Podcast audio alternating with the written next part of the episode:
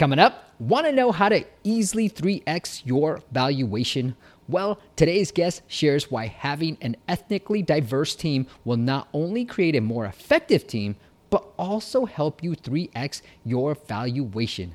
You'll also discover what KPIs to focus on in the very beginning, the levers to increase your app's retention, and how to build and launch a successful mobile game. All that and so much more. The most action packed content from the top mobile experts. This is the App Masters Podcast with Steve P. Young. Want a simple way to earn more money and increase engagement? Theorem Reach makes it easy for you to add fun, rewarded surveys to your app. Learn more at theoremreach.com.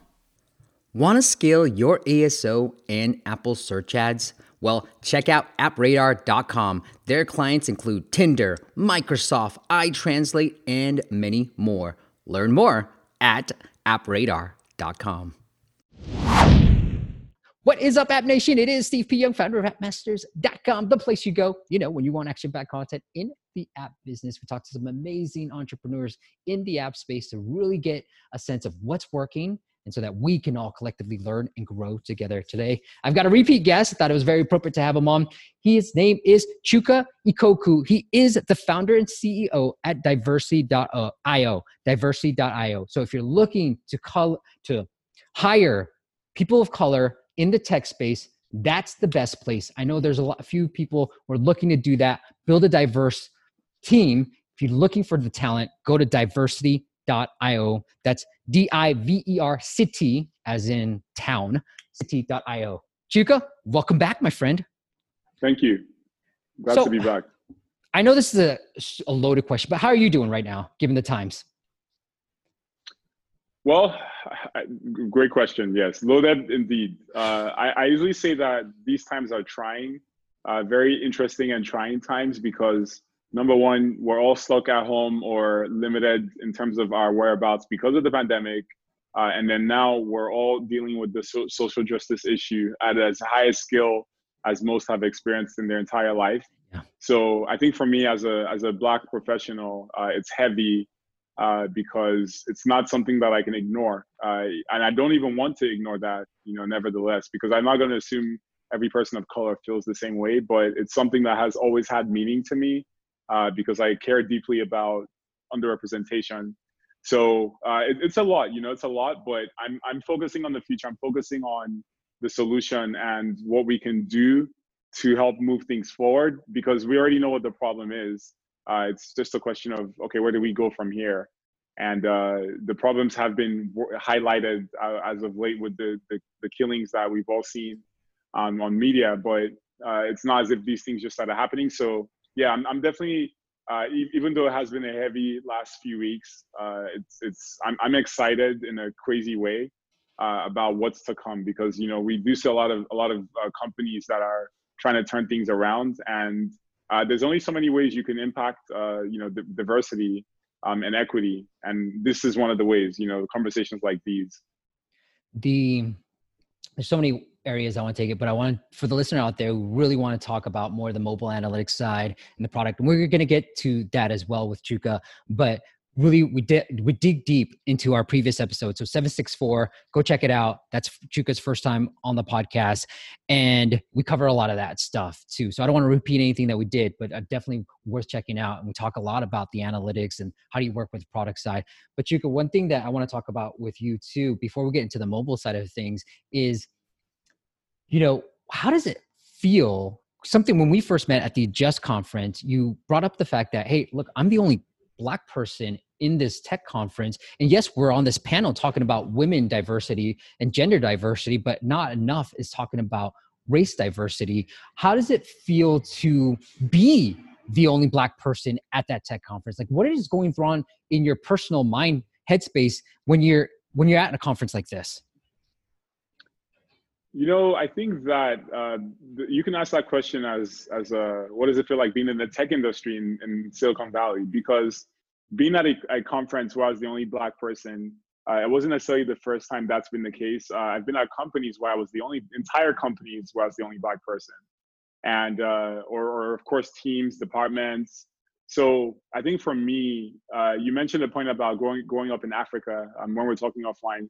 So for me, growing up in Africa, most people are black, and uh, you you end up growing up in a way where you don't you don't look at yourself as limited because of, of the fact that you're black because you don't have any point of reference. And I came to America 20 years ago with that same mindset, and I and I got away with it. In fact, for many years because I just didn't think that way. But you learn the hard way. You know, you mm-hmm. very quickly learn the hard way that being black in America means something.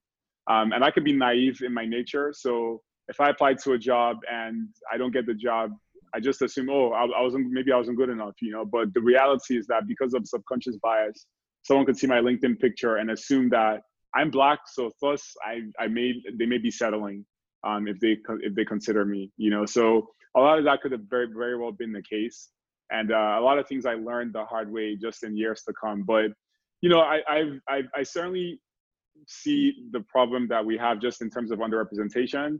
And whenever there's a, an attempt to solve in some way the problem, that's when that's when I, I feel I could be more outspoken, not just bickering about the level of underrepresentation. Oh, only one percent of the employees are black. Not not really doing that, but more so saying, okay, amen for the people who want to do something about this. How, how do we do something about it the right way, and not just because it's the right thing to do, but because you, the business needs it. You know, you, it's the difference between a one billion dollar company and a three billion dollar company. Yeah, what's the difference? Uh, it's diversity. Yeah, Kauffman Fellows they, they did a study recently that that made that published that fact, and uh, it was uh, it was jaw dropping because before then everyone knew about the McKinsey study that shows that diverse companies are 35% more likely to outperform the industry median. But Kauffman Fellows did it for tech startups in particular, and realized that the difference in the company valuation is 3x on average. Companies that have uh, homogeneous founding teams versus diverse founding teams, it's 3.3 times more. So you know, it's it's, it's expensive. It's an expensive trade-off, very very expensive. So I, I'm I'm really about okay. Now we know the facts. What what then do we do? You know, um, because it's easy to just talk about it and also to be misled. You know, like thinking that if you have more women, then you're good to go. But right. I think you know, if anything, McKinsey said that uh, ethnic or racial Divercity has a bigger impact than gender diversity. So that that the data, the data is already outspoken. The when you first started diversity, we kind of talked a little bit during the first interview about what your mission, everything else.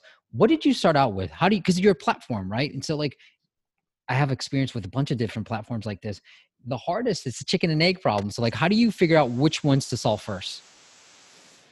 Oh, that's a great question. Hey, so, Chuka, I think your audio switch from is now from your computer versus what you originally had it.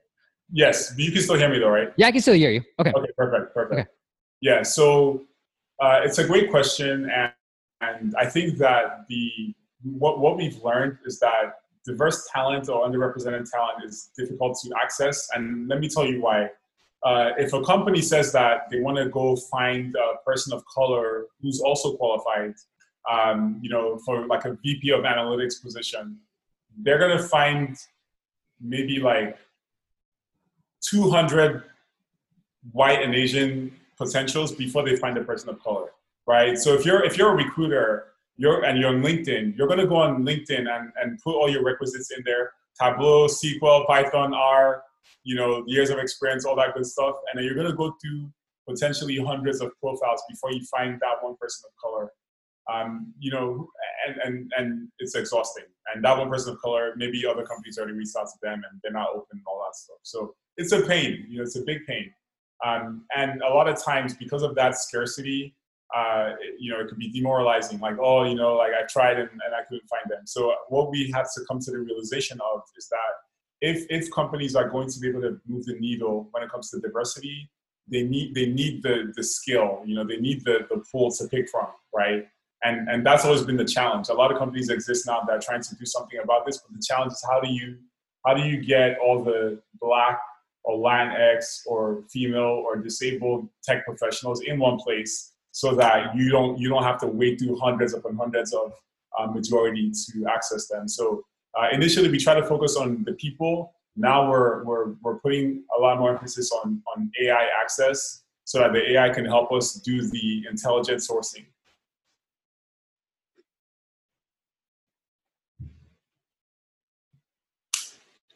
Sorry, can you, can you say that again, Steve? Sorry, I was muting myself. It had nothing to do with your audio. I was actually muted. what AI? Like, what are you th- starting to think about with the AI thing? Yes, great question. Uh, okay, so uh, it, it's it's it's interesting. Uh, that there's there are different sciences for this, uh, but there's image recognition, there's natural language processing, there's deep learning, uh, neural networks. But all these things essentially allow you to leverage all the information that's a- available on someone on the web and then categorize them. So it's not quite like racial profiling as much as it's uh, demographic categorization. And uh, it may not nec- it may not necessarily have 100% accuracy, but if you if if someone knew that I was black and they don't know that I'm Nigerian, they don't know that I'm, I'm African American or African, the fact they know I'm black is already a win, right? Because me being black makes me a person of color. Whether I grew up in Nigeria or I grew up in Inglewood, I'm a person of color. So if, they, if they're able to learn that about me without having to go through hundreds of, of profiles at, you know, based on the qualifications, mm-hmm. that, that's a big win. So uh, what we're looking to do is just leverage publicly available information that folks have put out there to help us help them, you know, in terms of uh, their accessibility. So, do you, with Divercity, do you have a platform of applicants already? But you're sort of saying, like, we have this platform of applicants already, but we're going to leverage our AI to even find a greater platform. So, for those who might not already be signed up with Divercity, we're going to try to find them using AI on the web. Exactly, yeah, because Got there's it. already there's too many. You know, everyone's on LinkedIn, you know, um, and a lot of people are aware of Indeed and ZipRecruiter uh, and and Angel. So, but, but the minorities are still lost in the shuffle, right? They're still lost in the shuffle. So, for every every every underrepresented professional who's not actively looking or who hasn't heard of Divercity, we still want them to not be lost. You know, we still want them to be accessible so that they they at the very least the companies that care about diversity know about the, the folks that that could appreciate that that uh that priority and then from a because this is a business right? Divercity. Like it is did you make money off of people looking to hire and then you take a percentage like a finder's fee? Like how does that work? Yes. So right now the the portal the Divercity platform is free uh, where when we update it with the ai features then we'll be able to charge a subscription fee for the platform.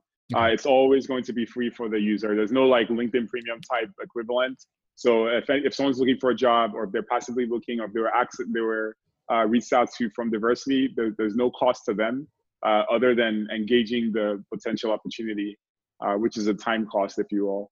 Uh, and then as, as of this very moment, we are working with a bunch of companies in the tech space, a lot of gaming companies, and those companies we're, we're working with on a staffing basis. So uh, what, what we want the platform to do eventually, we're doing that with our own staffing team. So we're reaching out to people across our entire diverse network, making sure that they're qualified, and then placing them at the client side. When you said 3x more valuable with a diverse, ethnically diverse team, are you talking about the executive team or is it just, is there like a level that we need to be diverse on or is it just, you know, at a just a company wide level? Yes, great question. So the the impact of the, the the the valuation that is due to the diversity is much higher at the higher the the executive level. I see. Right. Yeah, it's it's much higher at the executive level. In fact, it's it's it's higher by magnitudes. And I think that's why when uh, uh, McKinsey does these studies, they're doing the studies on the overall company. They're not doing it on the executive team. I bet you, if they did it on the executive team, the mm. the magnitude in revenue difference will be multiples. It won't be like 35% or 40%. It will be like 2x, 3x. So the Kauffman Fellow study was specific to startups. And with startups, it's easier to just look at a founding team and then make the assessment. So when they did that, uh, they realized that it was a 3x difference. So I'm not saying that lower level diversity doesn't have an impact, but it certainly has a higher impact uh, the higher the level. Okay, so let's get into some of the mobile stuff. There is going to definitely be a part two because I have Chuka's time and I want to I want to utilize, I want to maximize my time with you, okay? Selfishly speaking, and ask more about the personal side of things. But let's get it onto the mobile side of things. We the part two is going to be on the other podcast, Games with Entrepreneurs, and I'll link that up into the show notes as well, so you can check that out. But from a product perspective, Chuka, you know, I work with a lot of startups where they're just starting to get they're starting to get going a little bit. And I always tell them like, make sure you have your numbers in place because I'm pretty good at growth, but if you're not doing retention right, if you're not doing monetization right, my growth is going to be a leaky bucket and you're going to have paid me and not seen any lick of ROI on it. So what do you say to people just starting out? Like what are some key, not to re- redundant, but what are some KPIs that they should be focused on? Sure, uh, that's a great question, and I totally agree with you in terms of the leaky bucket syndrome. But uh, there's a couple of things I mentioned earlier. Uh, what, what, we're realizing is that there are some products you can build that get good, uh, they get good traction from a uh, an awareness standpoint. You know, maybe people know your brand, or you you know you just so happen to have this mechanic that makes it easy for a bunch of people to come on. But I think we'll both agree that if you're not retaining your users and if you're not monetizing them, then there's no there's no ultimate value to what you're doing. So I think it's important to think about. Don't just think about okay, how can I drive traffic? Don't just think about how can I retain the traffic, but also think about how can I monetize the traffic. So I say for myself, you know, with our diversity initiatives, one thing that I, I probably would have done different if I can go back in time was to think about our business model and think about how we were going to justify people paying despite what uh, how good our product was or how noble our efforts were. It's like, okay, how, how, if somebody says, hey, where do I sign? Shut up and take my money. What, what, what do they do? You know, and then that's, I think that's something that's easy to overlook because of the passion and because of the, you know, the, the love for what you're doing. So I would definitely consider your monetization mechanic much sooner than later. And then of course also the user experience as well. You know, making sure that it's it's smooth uh, for someone to learn about your product, to get access to it, to be up and running, and then to also be able to to convert whatever your ultimate call to action is, whether it's subscribing or whether it's you know um, you know doing a certain thing that says that they're an engaged user, making sure that those things are very easy to do um, and they're accessible. Have you you so you're more on the gaming side of things now with gaming? You know, I always think of it in like three pillars. You know, there's that mobile arm, right? acquisition, retention, and monetization. And I also think about like from if you take away active the acquisition side, activation. So like that onboarding experience. Are you getting people to sign up? And then the retention, are you getting people to come back day one, day seven, day 30? And then monetization, you know, are you getting them to buy certain things within your game? What do you kind of like when a game, when you see a game in development, maybe in beta or an idea phase, what are some key things, maybe from a feature perspective, that you're like, that's going to drive my activation that's going to drive my retention that's going to drive my monetization yeah great question. So i think sometimes it's easy to overlook uh, it's easy to assume that your your app is easy to use uh, and if you if you're not it's very important to be clear about what your your uh, engagement levers are okay you know if your engagement lever is that somebody has this weapon or they unlock this item you have to be clear about that like this is this is the thing i'm looking for to turn someone from a spectator into a, a participator, like an engaged person. That whatever that thing is has to be clear in your your new user funnel or your tutorial. You don't want someone to have to come back as a retained like the next day, like a day one retained user, before they find out about that that secret weapon. You know, you want that to be immediately, like you know, in, in the in the first few minutes of the experience, because uh, that that's when they leave your application. That's what they're gonna keep in mind you know and and that could even make push notifications work more effectively if you're trying to get them to come back they need a reason to come back like oh i need to come back because um, I, I, would unlock this feature that i understand has value uh, and I, I, just i want to very very briefly tangent to uh, dating applications for instance so with a dating application everyone knows you know you go on there so that you can get people who like you right so uh, it's easy for dating applications to send a notification to someone saying hey so and so liked you come back and check them out. Of course, you're going to click on that. But if you're not if you're not a dating app, how do you guarantee that someone's going to come who's someone's going to come back to your app based on the core mechanic that that is of value? So I I, I encourage any app developer to consider what their so and so liked you equivalent is mm. for the end user, and then make sure that that that action uh, is clear up front so that the person can look forward to it you know, and then just think of a push notification as a reminder to take action on what is of value to you. Nothing more. If you think of it as as a cheap way of getting people to just like come back, they're not going to be. They, they eventually they'll just turn it off, if not if not uninstall the app. I love that example with the dating app. Do you have an example of that on a maybe a mobile game that you helped with as well? Like a mobile game yeah, example? So, sure, sure. Great question. Um, so I, let me talk about Mortal Kombat because that was a game I really enjoyed working on at uh, Warner Brothers. So one, the, Mortal Kombat's core uh, engagement mechanic was challenges. You know, so a challenge is uh, every week there's a new character that you don't have yet. You don't have access to them yet, but you can unlock the character if you defeat if you defeat everyone in that tower and then finally defeat them. So the the challenge is like what people look forward to. But if I if I download Mortal Kombat for the first time, I'm not aware of the challenge, and I play and I go through the tutorial, I learn how to fight and all that stuff, and then now I can go into uh, multiplayer, the online mode. If I didn't know about the challenge, then it would be very difficult to guarantee my all but guarantee my engagement. So one thing that we know helped was to be able to communicate to users, hey, unlock special characters by defeating the challenge. Challenges are are weekly. Look out for the push notification, you know, and and then that that way we we were able to establish a cadence of people coming back, uh, new users and returning users coming back whenever uh, there was a new challenge available especially because there was a time limit. You know, you couldn't just do it whenever you wanted. You had to do it within uh, the 10 days in question. So that's an example. You know, like a, a new challenge is available, or three more days to unlock. You know, uh, uh, Freddy Krueger. That, that's going to get a, a, a, someone back to the app if they already kind of value you know everything else that you're doing. Uh, do you have any recommendations to game developers who are just like in the middle of developing the game or you know just launch what that core lever should be, or should that be something that you kind of figure out in soft launch or in that development process? Yeah, I think you know there's just no escaping that needing to be in the the the conception stage. Uh, you, it's not really because it's so core to what you're doing. Uh, it's not really something you want to play catch up on. I understand if you have to play catch up on it, that happens all the time. You know, what is live operations if it's not you catching up on features?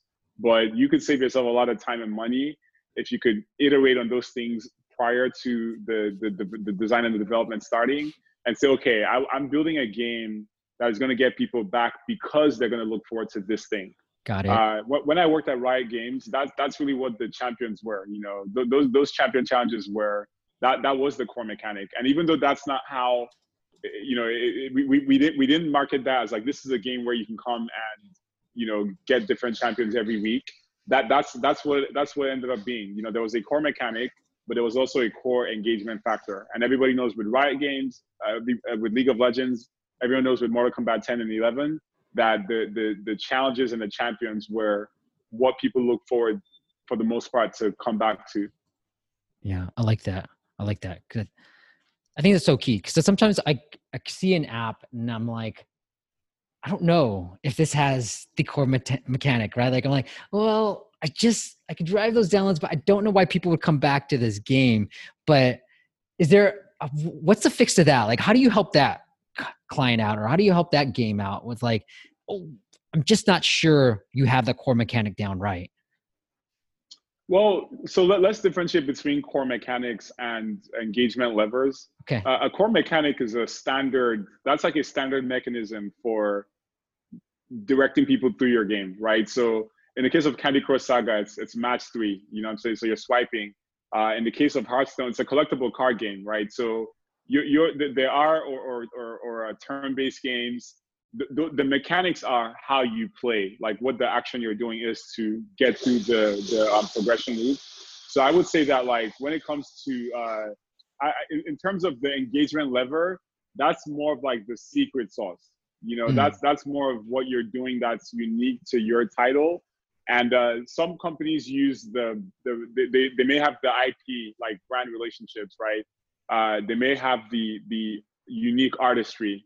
Uh, they may have uh, you know just like the, the the holiday, for instance, that they're working around. But I think it's just important to have something that sets you apart and say, okay, I'm going to use a standard mechanic, right? League of Legends is a standard mechanic. That was just like a a, a, a what do you call it, like a modification of uh, Defense of the Ancients map. Uh, but they, they had their own secret sources, right? And I think in the same way with, you know, to your question, it's important that even though you have a standard framework that you're using, try to throw something in it that makes it unique that no one has done before. and then that way um, pe- people can think of yours out of the crowd, right? Of, of the millions of apps that are out there, this is what they remember yours for. It's because you, you know, there's a unique aspect that leveraged the core mechanic and uh, a, a, secret sauce to make for a, a holistic experience. So that, that I can, there's no silver bullet for that. You know, you just you know you got you got to get the, you got to max the creative juices out.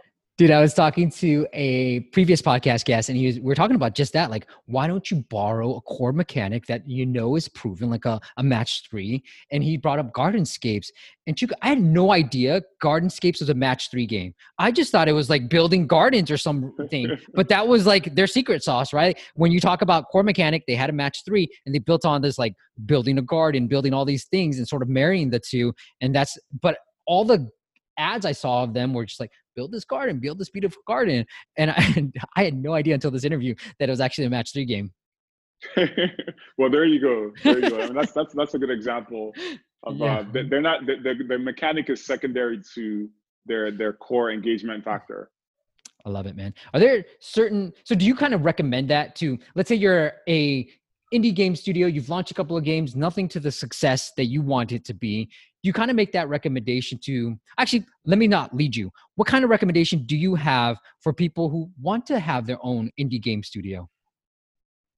Yeah, so people who want to have the, the indie game studio, I think it's important for them to understand how uh, brutal it is when it comes to user acquisition. Uh, I've seen companies come and go because of that, that even had good ideas. So if you understand that we're in a world now where one of the few ways that you can drive a lot of downloads is through brand affinity. Um, you know, using your uh, you you have access to intellectual property that people already recognize. That that is always going to drive installs. You know, because of brand awareness.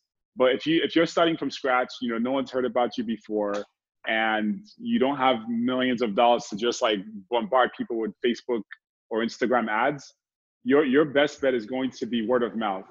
And uh, when I say word of mouth, you know, it's it's this viral mechanic that people say, "Hey, have you heard of this? Have you checked this out? Oh, I'm going to play this in my downtime." You know, uh, it's it's these elements that make you stand out, that make you worth talking about.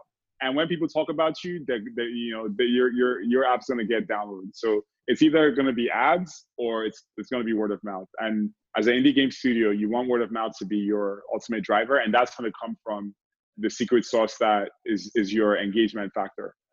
Do you have any recommendations on how to obtain the IP? Oh, the IP side. uh, you know that, that's a great question, man. Uh, I, I, think I think I think uh, one thing I've noticed is that uh, sometimes you know if, if a studio does something unique, then the IP finds them. So a business development manager may say, "Hey, you know, you guys did this app. It was so unique. It was featured in the app store we would love to partner somehow. And then they use that game's mechanic and the game's engagement factor, and then they bring they, they bring in the, uh, the the IP aspect there. So I'll give you an example. I'll, let me go back to Mortal Kombat because Mortal Kombat is one of my favorite games. Love it. All right. So Mortal Kombat, what what their secret engagement factor was, it, it, it's not the challenge that I, I, mentioned earlier. It's the fact that they had this very realistic combat-based uh, system that was bloody. Okay, that game is the game that established the the ESRB, the, the ratings board. Um, yeah, yeah, they, they, they, they, had to start rating games because of the first Mortal Kombat. It was so it was blood. Oh yeah, I remember. Like back in when we are kids, type of thing. Yeah, yeah, yeah, yeah, yeah, yeah, Okay, yeah, yeah I remember. So, so, the first Mortal Kombat on the Super Nintendo is what established the ratings board because they were like, I don't think it's okay for games to just have blood like this, right?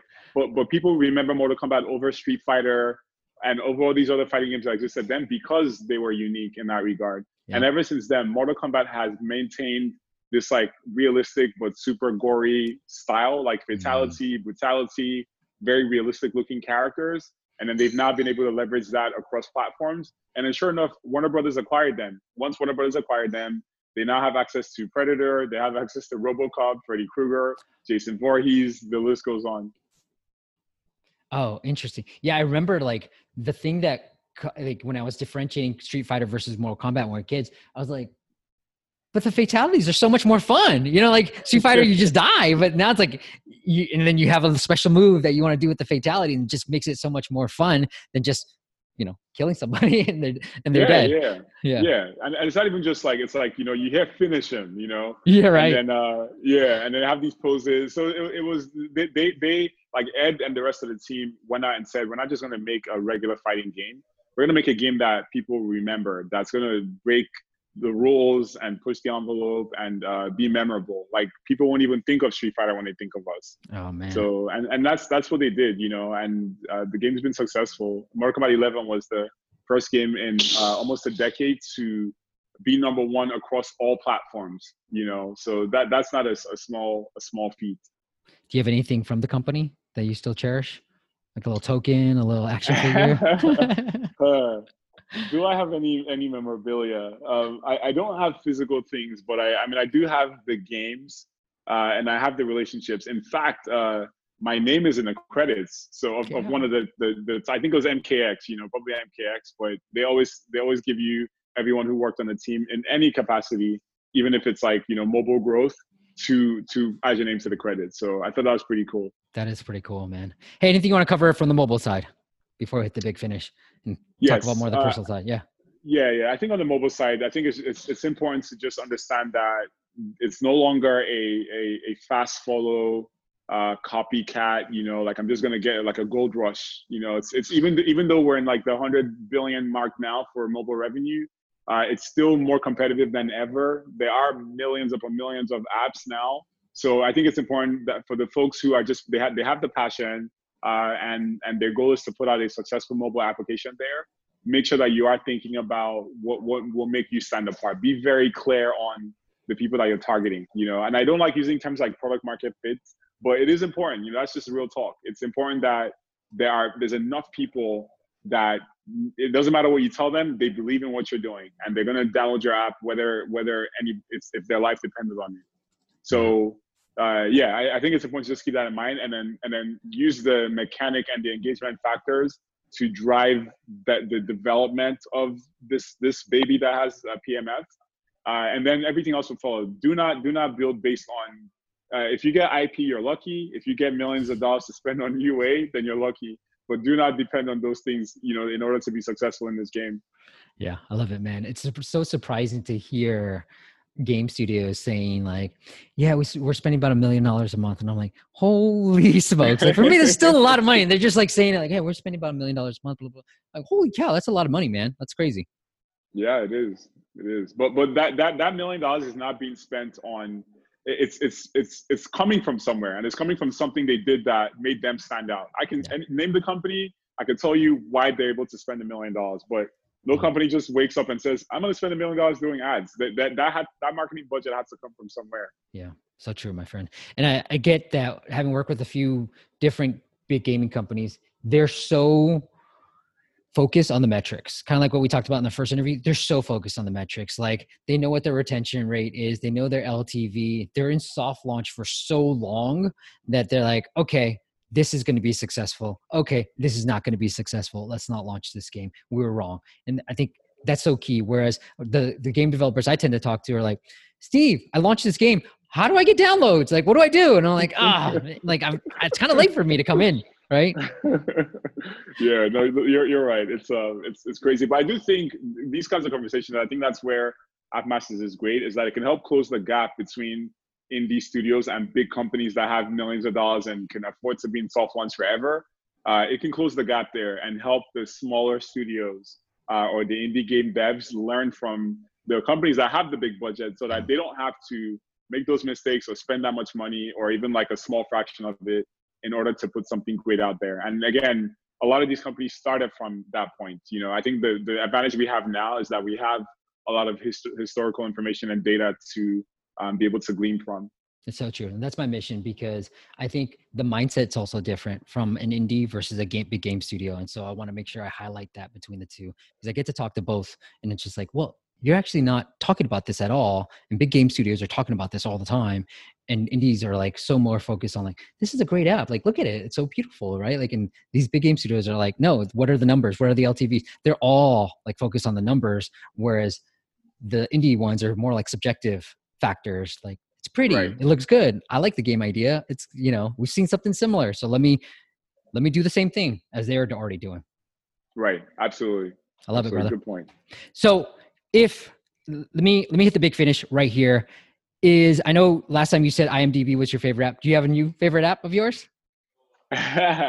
It's still Oh, IMDb. man. You still a movie fan? Yeah, yeah, it's not gonna. I don't think it's gonna change that easily. Um, because uh, yeah, you know, it's it's still just such a core part of uh, of what I do, and and what you know, like I said, my desktop. Uh, if I want to check if my Wi-Fi is working, uh, I, I go to imdb.com. You know, I just click on the the bookmark, um, and then the same. If I want to check on my phone, that's where I go. So You're so funny. I think dude. I think yeah, but when things get busy, you know, for me it's a little bit of an escape. Not not necessarily to just go watch movies, but to even just see uh, what's out there. My favorite magazine is Entertainment Weekly.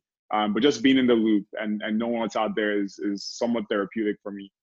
I love it, man. So if you're looking to hire, one thing I want to mention too on this the App Masters side, I think we as Asians, not just say Asian Americans, we have to do better because you know we are lumped into a minority, people of color, but I don't think I don't I don't think I've faced the same type of prejudice that others might have faced that are people of my black black or brown brothers and sisters right? Like there's a huge difference between the two and i think i mentioned it in our first interview and it's like i never felt like if i'm at a tech conference or in the tech space i never felt like oh man like i'm the only asian here. No like it's actually the opposite and i think the only struggle and i wanted to bring this up in the personal but i want to make sure we mention it here too. The only struggle that i've had is making sure that people understand i spoke english which i'm like if i look back on it Chuka, i'm like that's nothing compared to what others might be facing other minorities are facing. So i think we as asians asian americans and i got to do better myself we have to better represent our other minority brothers and sisters who may not have had the same luxuries that we've had in growing up in america. Because i read i finished the book white fragility and they were saying like they're breaking down it was just like a throwaway type of sentence but it really hit me it was like whites and asians are more adjacent but whites and blacks they're the furthest apart. I'm like we got to do better. Like we can't just the most racism i felt Chuka, is just that hey do you speak english? I'm like dude that's nothing. Like we can get over that right? Like that's nothing. So anyways that's that's sort of my soapbox. Right. anything you want to add on to that before i plug your stuff? Yeah, yeah. I mean, uh, I- think it's. I would love to clarify also that uh, in the tech space, uh, Asians are the most overrepresented uh, of, of all the. they're- I'm glad you pointed out, yeah. by- yeah, they're, they're overrepresented by uh, uh, almost three three x. You know, it's almost in fact, yeah. So it's like it's like uh, three times, close to three times, like two and a half times. Um, and I, you know, that, that that that that's there's something to be said about that. You know, probably because the Bay Area cities like a quarter Asian, uh, and and that's where the industry is concentrated. So I think it has to do with some of that, given the, the percentage versus overall population. But uh, it, it's no, we're all products of society and our environment. So all we can really do is, is try to rectify, to correct, you know, to correct the mean, if you will. And uh, and I feel like it, everyone everyone has to play a part. You know, if if if if it's on their hearts you know, if God puts it on their hearts, then you know, play play a part. There's enough to go around. There's no there's no question about that. And that's actually one thing I really pre- appreciate about uh, the U.S. I grew up in Nigeria, great country also, but I've been here the majority of my life, and I don't see uh, lack of opportunity. You know, I, I see racism, but I don't see lack of opportunity Mm. in in any way. So because there's just such a, a market demand for any and everything, um, and there's there's also a big population. So based on that, there's there's more than enough to go around, and I feel like that's where uh, if people understand that, then we can we can be more uh, humane with uh, hiring decisions. And uh, and look, I'm, the numbers don't lie. Again, you know, you look at diverse teams, you see the increased valuation versus the homogeneous teams.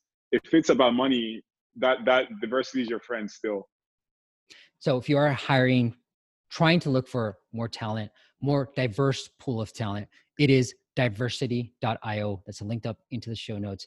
Chuka, if the audience wants to follow up with you in any way, do you want to send them anywhere personally so they could get in touch with you? Sure. Um, I, I think LinkedIn's always good uh, because that's, I mean, obviously, you know, you, you can't beat LinkedIn's reach right now.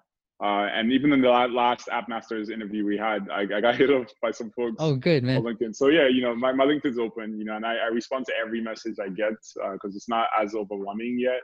Uh, so I think now's still a good time. And for me, it's important to give back, uh, just give back the things I've learned. uh, and to have this open form of communication and and scale it. You know, if it, if it came down to a bandwidth issue. Yeah. So yeah, I'm with you. So Chuka's name is linked to his LinkedIn profile as well. So as you're listening to this, you can just click, click on him and, and bombard him. Let's make it so that he doesn't give away his LinkedIn anymore. Let's bombard him. Chuka, thank you so much for coming on and doing this, man. No problem. My pleasure. All right. Thank you all for listening. And listen to part two on the Games with Entrepreneurs podcast. It's also linked up in the show notes below. Thanks for listening to the App Masters podcast. For show notes and amazing app marketing content, check out appmasters.co.